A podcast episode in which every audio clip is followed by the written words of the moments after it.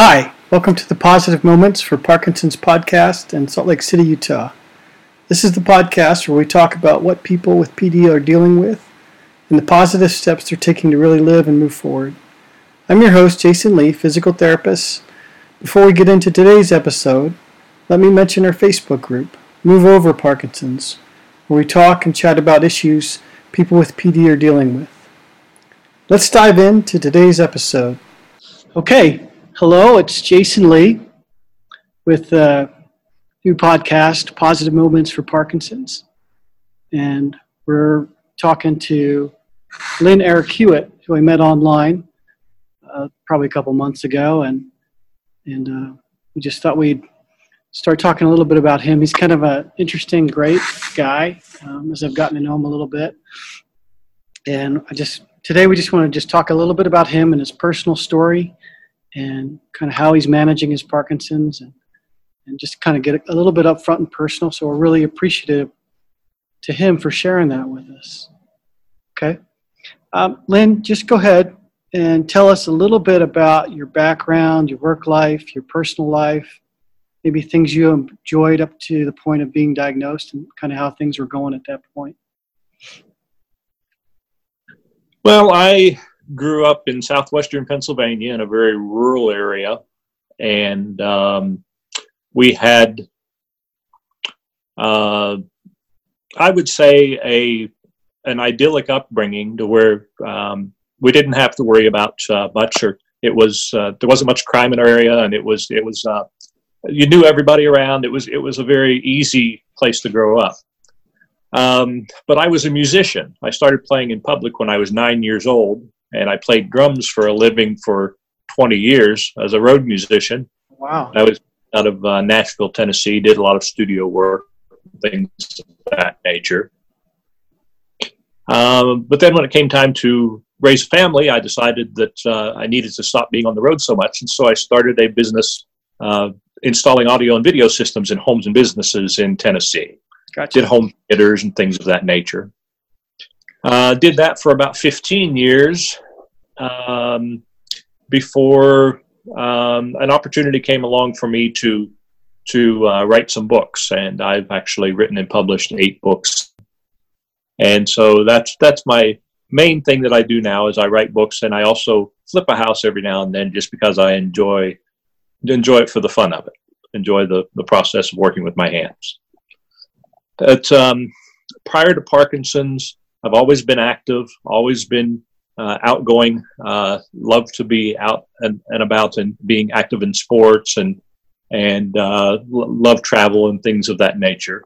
Um, pretty normal kind of life. You know, had a family, had three children. They're all, of course, grown now, and um, that, that's kind of it in a nutshell. I ended up in Indiana um, about 15 years ago. I married someone from this area and um, ended up staying here. And um, for Parkinson's, it's worked out very well because there's a lot of resources here. Yeah, there are. Okay, so um, about what age were you diagnosed? And then can you tell me kind of the types of symptoms you were experiencing prior to actually getting diagnosed with PD? And then what led maybe to you seeking medical help? I was diagnosed at age 52 and my symptoms prior to diagnosis were things such as the ground felt uneven to me.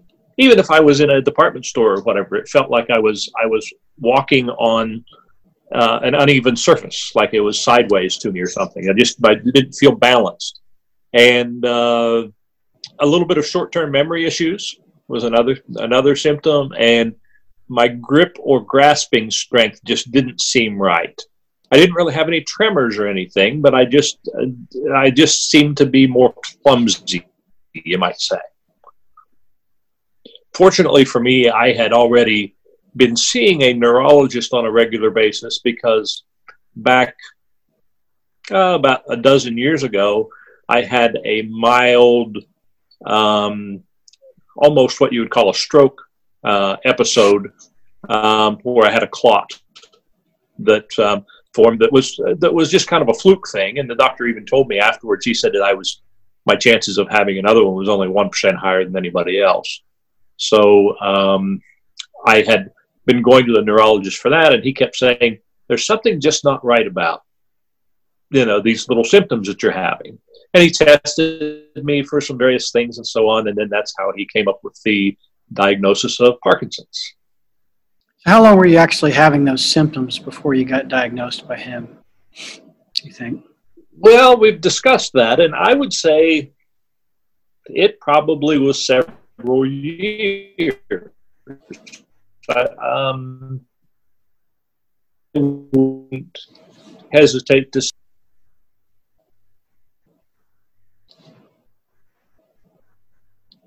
Okay, sorry. You still there? Yeah, I'm here.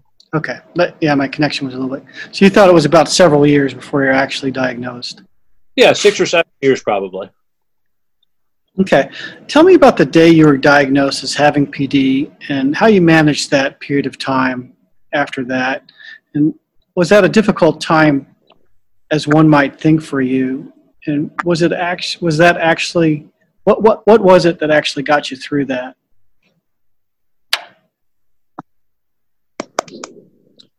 Um, yes, it was a challenge. Um, sure. Now, in my circumstance, having have been through the stroke ordeal, I had already faced one life crisis, and so when this one came along, it didn't hit me as hard as it might have hit some other people. As, as the stroke did, when the stroke happened, that one emotionally was extremely difficult for me. Sure. But by the time I had had my Parkinson's diagnosis, I already had changed it, it, i already had changed my outlook on life due to the stroke situation to where i learned to appreciate today.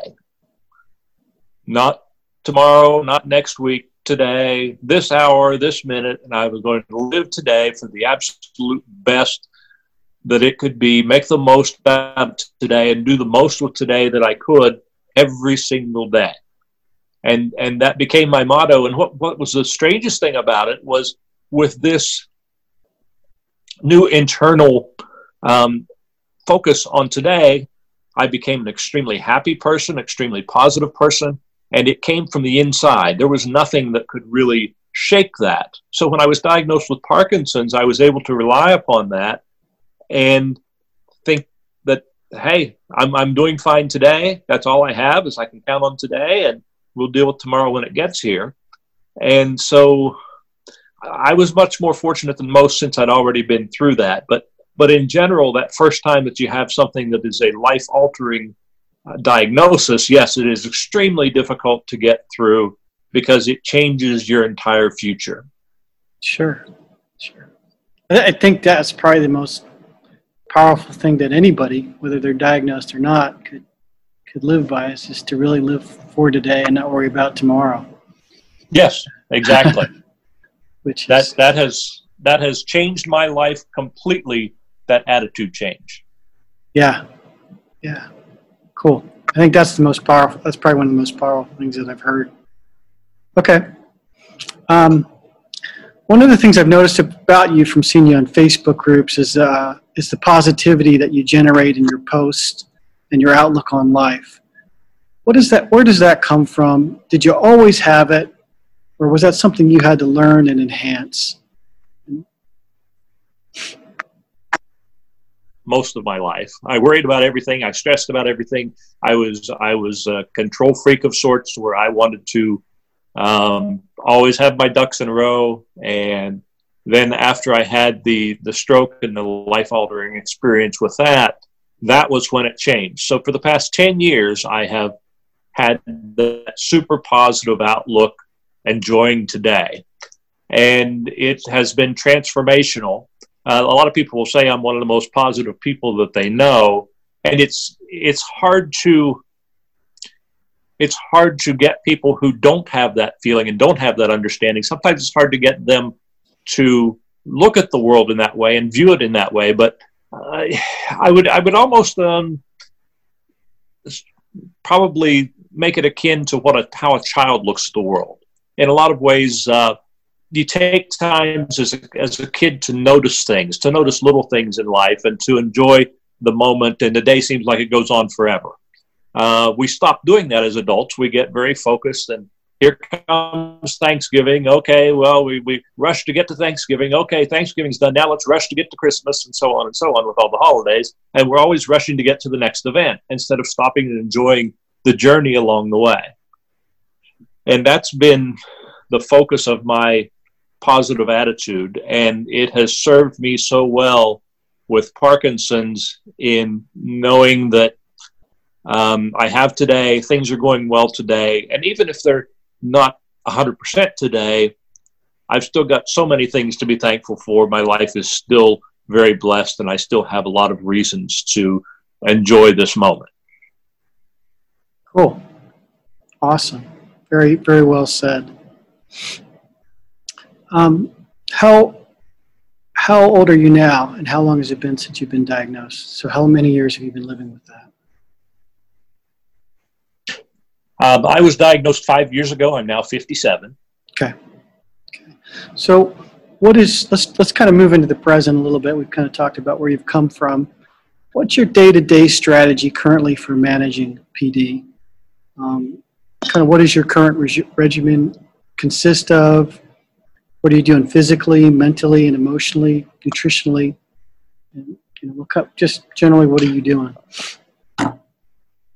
I, I had to educate myself about this disease as, as uh, things went on, of course. I knew the basics of Parkinson's was something that old people had that made them shake. That was what I knew about Parkinson's. Um, but I have been able to to learn a lot along the way and learn what works for me. Um, I am blessed in the fact that I live very close to the epicenter of Rocksteady Boxing. Right.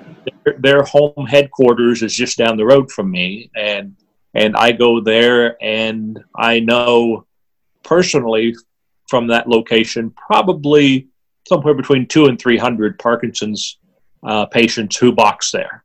Wow. And they are a tremendous inspiration because I see miracles happen there all the time.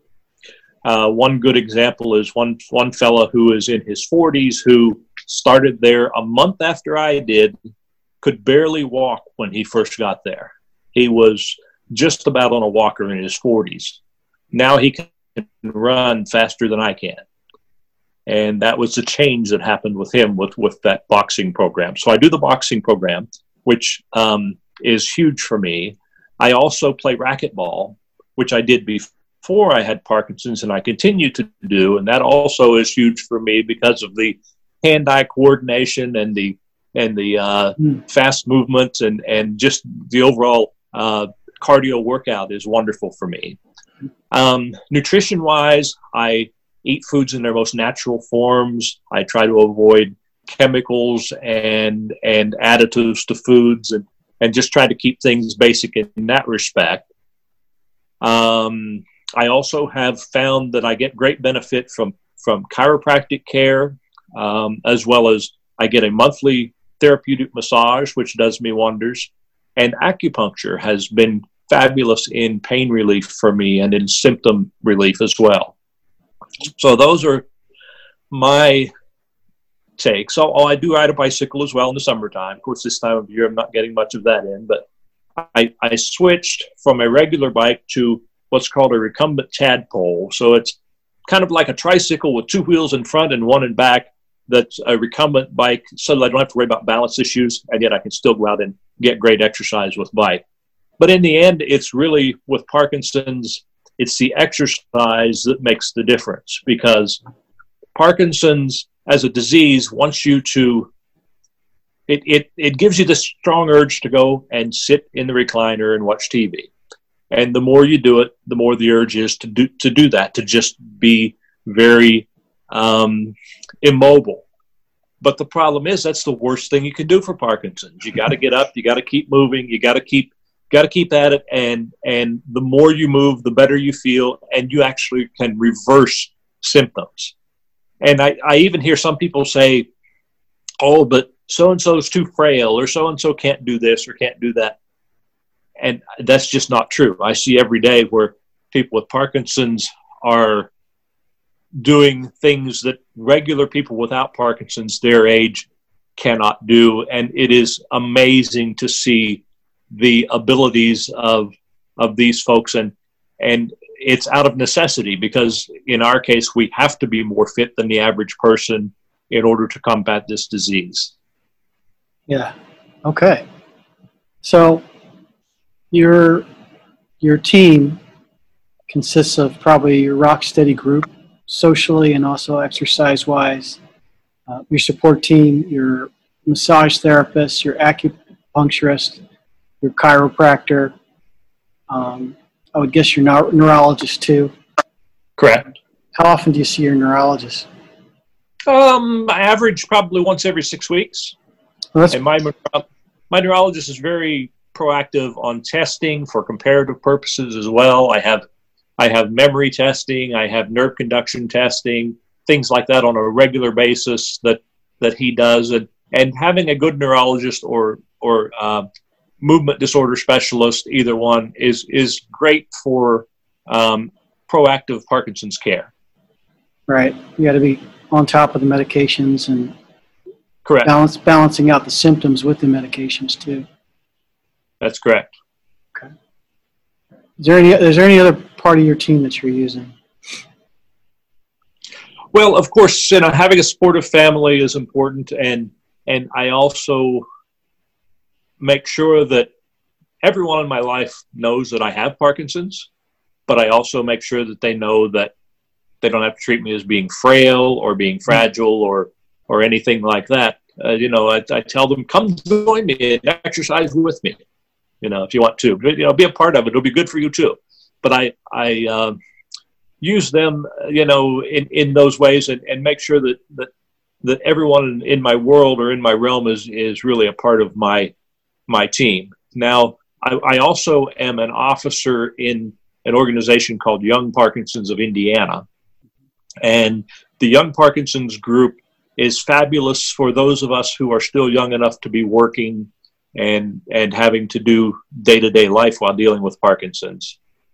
And we have a very proactive group that is simply for people that are still working that that I also find to be very beneficial in my life because it puts me in touch with people who have the unique problems of, of still navigating the world in a different way than someone who is who is older and retired might. Yeah, yeah, that so Parkinson's you know, it, it, it goes across to a really broad spectrum. Some people in their 20s to all the people that are in their 80s. So it, it covers a pretty wide group. Um, right. I think that's that's terrific. You're involved in so many different ways. One of the things that I learned today, I was reading an article, and it was just saying, uh, or it was just saying that one way to keep exercising is just to involve other people in your life that go with you. That's really the, the social part of it is such a big part of it because anybody knows that trying to do it on your own is, is kind of tough. But if you're there with a bunch of other people and you're watching them do it, and they're right along there with you, and you watch them make gains, and that motivates you too. Exactly. Plus, Parkinson's is kind of a, I think it, it encourages people to withdraw and this is what kind of, kind of counteracts that too is you're you're out there amongst people and you're doing things. That's right. We are very encouraging to each other at the boxing program. And uh, we are also each allowed to bring a corner person with us that can be a family or friend uh, member to work with us. And along with the exercise itself we even planned functions. We have organized bike rides, and they have an organized motorcycle ride every year, and and that are for fundraisers. And and um, Saturdays after the workout, uh, a whole great group goes out for goes out for breakfast and such. So there's a lot of social aspects to it that are extremely important. And and you know nowadays many of my active friends on social media are my parky friends, and uh, I've developed very close relationships with these people, and um, we encourage each other and and draw strength from each other. And we have a very can-do attitude uh, of what we can do. I mean, we we even are doing things around in this part of like con- competing in these uh, obstacle course races and such like that. you know, groups of Parkinson's people we're going to these things and actually getting involved in competing, and we uh, make sure that everyone makes it. We, we help each other along to get through all the obstacles and to do all the things that are necessary. Uh, so it's a very it's a very empowering uh, situation to be with these folks that become your family. Yeah, they really do. They're your, they're everything at this point. Um, can you give me? Uh, uh, I titled the podcast "Positive Moments for Parkinson's." Can you give me a positive moment for Parkinson's in your life, where you might have had a breakthrough realization, attitude, or relationship building moment, which give you some perspective on the challenges that you're facing? That kind of aha moment. Probably my biggest aha moments or, or breakthrough moments in terms of what, what I can do going forward come from the people that I encounter who have had this disease for 20, 30 years and are still going strong.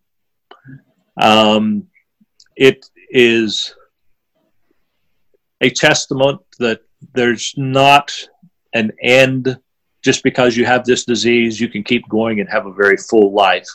And I am fortunate to encounter this pretty regularly with the folks that, that I know since I happen to know so many people with Parkinson's.